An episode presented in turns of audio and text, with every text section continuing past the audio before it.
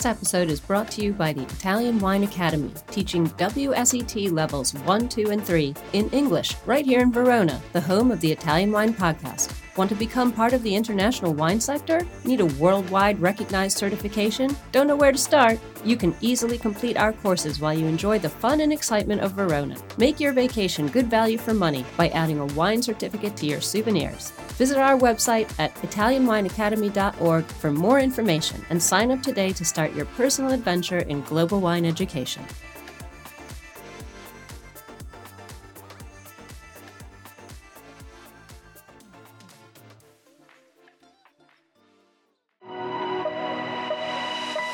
Welcome to Jumbo Shrimp Wine Study Maps. We have specially created this free content for all our listeners who are studying for wine exams. This has been a journey of development since Stevie Kim discovered Rosie Baker's hand drawn maps on Instagram through two years of work by our in house editorial and graphics team, and now the maps are available to purchase in beta form while they undergo the final proofing and editing by our expert advisory board. It's a three layered project because we know everyone learns differently. We now offer the complete box set of 39 maps, this series of podcasts with the maps narrated by our crack team of wine educators, and finally, the study guide book, which will be published later this year. Our map project is in no way a substitute for the material set out by other educational organizations, but we hope all the wine students out there will find our map project a new, exciting, and useful tool for learning. For more information and to buy the maps, please visit our website at mamajumboshrimp.com.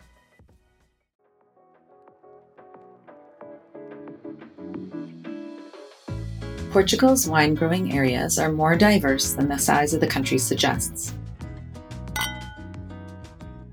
Generally, the west side of Portugal is influenced by the Atlantic. The north inland area has a continental climate, and the south is drier and warmer. Portugal has a wealth of native grapes. This is a boon to the many producers who are shifting their focus away from international varieties to their native ones. For our exploration of Portugal, Let's start with the Vinho Verde DOC in the northwest. Its location hugs the north in the Atlantic Ocean, and that means the climate is moderate maritime. This reminds us of the similar climate found just above here in Rias Baixas, Spain. The rainfall amount is quite high, therefore the threat of rot and mildew are ever present.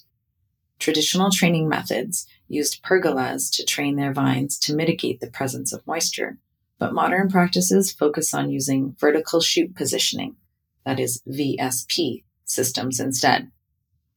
The idea is still to get the canopy high up off the ground to allow extra air circulation, but canes in this system are trained vertically into wires rather than horizontally in pergola systems. Leaf thinning is a common strategy to also help create even more airflow in the vines. The most widely grown grapes in Vinho Verde are Loureiro, especially near the coast, and Arinto as well. Wines labeled as Vinho Verde Alvarinho are made with Alvarinho grapes. Traditionally, this grape was grown in the northern area of Vinho Verde, just under the border with Spain. There we have a subregion called Monção e Melgaço that makes Alvarinho wines with more body and alcohol than typical Vinho Verde. Vinho Verde is typically made using stainless steel and is bottled soon after fermentation. Traditionally, wines had a slight spritz to them. Nowadays, carbon dioxide can also be added to give the wines the same effect. But fair warning to those who expect the spritz texture with each bottle, since wines are not always made in this style. It is also worth noting that some bottlings will have a small amount of residual sugar. The well known Douro region is famous for its fortified port wine production under the Porto DOC. However, unfortified wines have always been made there. Producers are now able to bottle unfortified wines using the Douro DOC, a DOC that was only established in 1982. The overall climate in the Douro region is warm continental with it being slightly cooler and wetter in the areas closer toward the Atlantic, that is, in the west. So it makes sense that the areas on the east side of the Douro Valley are hot and quite dry. Again, we can remember that the climate in the eastern Douro is contiguous with the climate just over the border into Spain. This warm and dry environment can be stressful for vines, but the schist soils work in tandem with the vines here The texture of the soils allow those soils to split into vertical layers and therefore allow the vine roots to penetrate deep below the surface to access scarce water.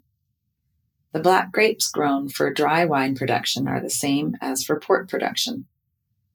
Touriga Nacional is a, is a favorite of producers for its deep color, high tannins, and black fruit profile. Touriga Franca, Tinta Roriz, also known as Tempranillo, Tinta Barroca, and Tinto Cão, round out the most common grapes of the Douro. Wines are full bodied, tannic, have deep color intensity, and are sometimes with flavors derived from oak maturation. White wines made in Douro DOC can be made in fresh styles intended to be drunk young, but are also made in more concentrated styles with oak fermentation and maturation. This more intense style would have more complexity due to the extra flavors present from the lower fruit yields and layers of flavors from oak and oxidation.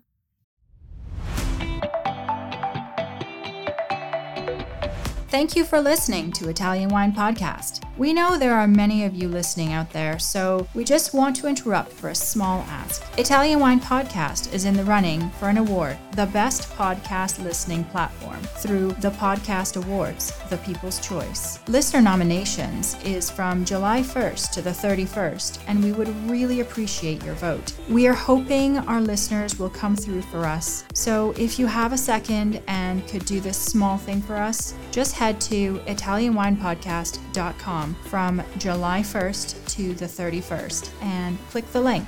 We thank you and back to the show. Further south of the Douro and Vinho Verde is Dão, an inland DOC that focuses on red wine production. This area has mountains on both sides. Mountains on the west of Dão effectively block the cool influences from the Atlantic, and the mountains on the east side of Dão block the much drier and warmer weather from further inland. So the climate here is warm Mediterranean, and as such, it experiences significant rainfall in the autumn and winter.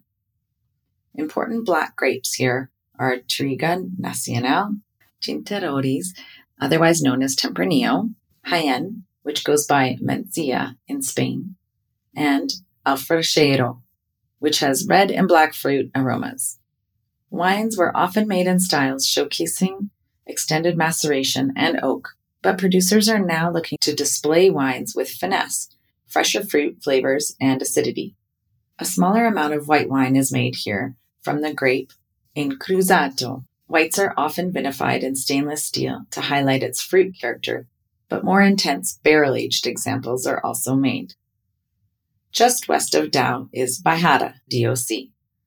This region is closer to the Atlantic, therefore has a maritime climate. Plentiful rain falls here, but it can be a problem in the spring if vines are flowering and rain interferes with pollination. Without adequate weather conditions during pollination, there's a potential for a reduced crop for that year. Rain also tends to fall in autumn, which could also potentially disrupt the harvest. As such, Baga is the dominant grape here. It is late ripening, so could run into issues with autumn rains. Baga is characterized by high acidity, high tannins, medium body, and high toned fruits such as cranberry, but also cherry. Adequate ripening is important for Baga to avoid being astringent. Baga has a history of large production that was and is destined for the production of Mateus Rosé, but in recent decades, this grape has received much attention from quality producers to reveal its potential for high quality wines. Other black grapes in Bairrada include Touriga Nacional, Alfrocheiro, and Jaén, along with Cabernet Sauvignon and Merlot. White wine production here is smaller but growing, with a focus on indigenous grapes. Maria Gomes is the most planted white grape in Portugal and grows successfully and productively here in Bairrada. Bical makes wines with stone fruit and sometimes tropical fruit flavors. As we move away from the northern half of Portugal, we will get progressively warmer and drier conditions the more southeast we go. So let's look at the climate conditions of Alentejo. This DOC has a Mediterranean climate. And because this region spans a large area, we can guess correctly that it will be warmer and drier the further we move south in Alentejo. Logic follows that grapes from the northern areas of Alentejo will offer a bit more acidity and a bit fresher fruit character. And the grapes from the warmer southern areas will have riper fruit character and softer structure. There are actually eight subregions in Alentejo DOC, reflecting this large and diverse region. Let's look at the grapes used in Alentejo DOC. This is a big wine region, and as such, there are more grapes that are authorized for use. The first key black grape is Aragonés, which is called Tinta in other regions of Portugal, and of course called Tempranillo in Spain. The next important grape is Alicante Bouschet, known for its red flesh and ability to bring deep color, acidity, and tannins to wines. Trincadeira is the next most important grape and grows enthusiastically in the warmer and drier areas here. These three grapes are often blended since varietal wines are not common in this region. Sometimes Touriga Nacional joins in the wine blend, lending its generous tannins and acidity. Here, there are also international varieties allowed, and Syrah is most common. In the white wine category, Roupeiro is most planted, followed by Arinto and Tauvaz. These wines offer fruity flavors with generous acidity provided by Arinto and Roupeiro. The next region falls into the IGP category, which is called Vinho Regional in Portugal, or VR for short. So just like the other VRs, the regulations for Vinho Regional Alentejo are less stringent than DOC regulations. Vinho Regional regulations often allow for international varieties to be grown, whereas this is not the case for many DOCs. This VR covers a large area in the southeast of Portugal, and it encompasses the Alentejo DOC and as well goes much farther beyond it. Thanks for listening to this episode of Italian Wine Podcast, brought to you by Italian Wine Academy, offering WSET levels 1, 2, and 3 in English. Visit our website at ItalianWineAcademy.org for more information and sign up today to start your personal adventure in global wine education right here in the heart of Verona. Remember to subscribe and like Italian Wine Podcast and catch us on SoundCloud, Spotify, and wherever you get your pods. You can also find our entire back catalog of episodes at ItalianWinePodcast.com. Chin!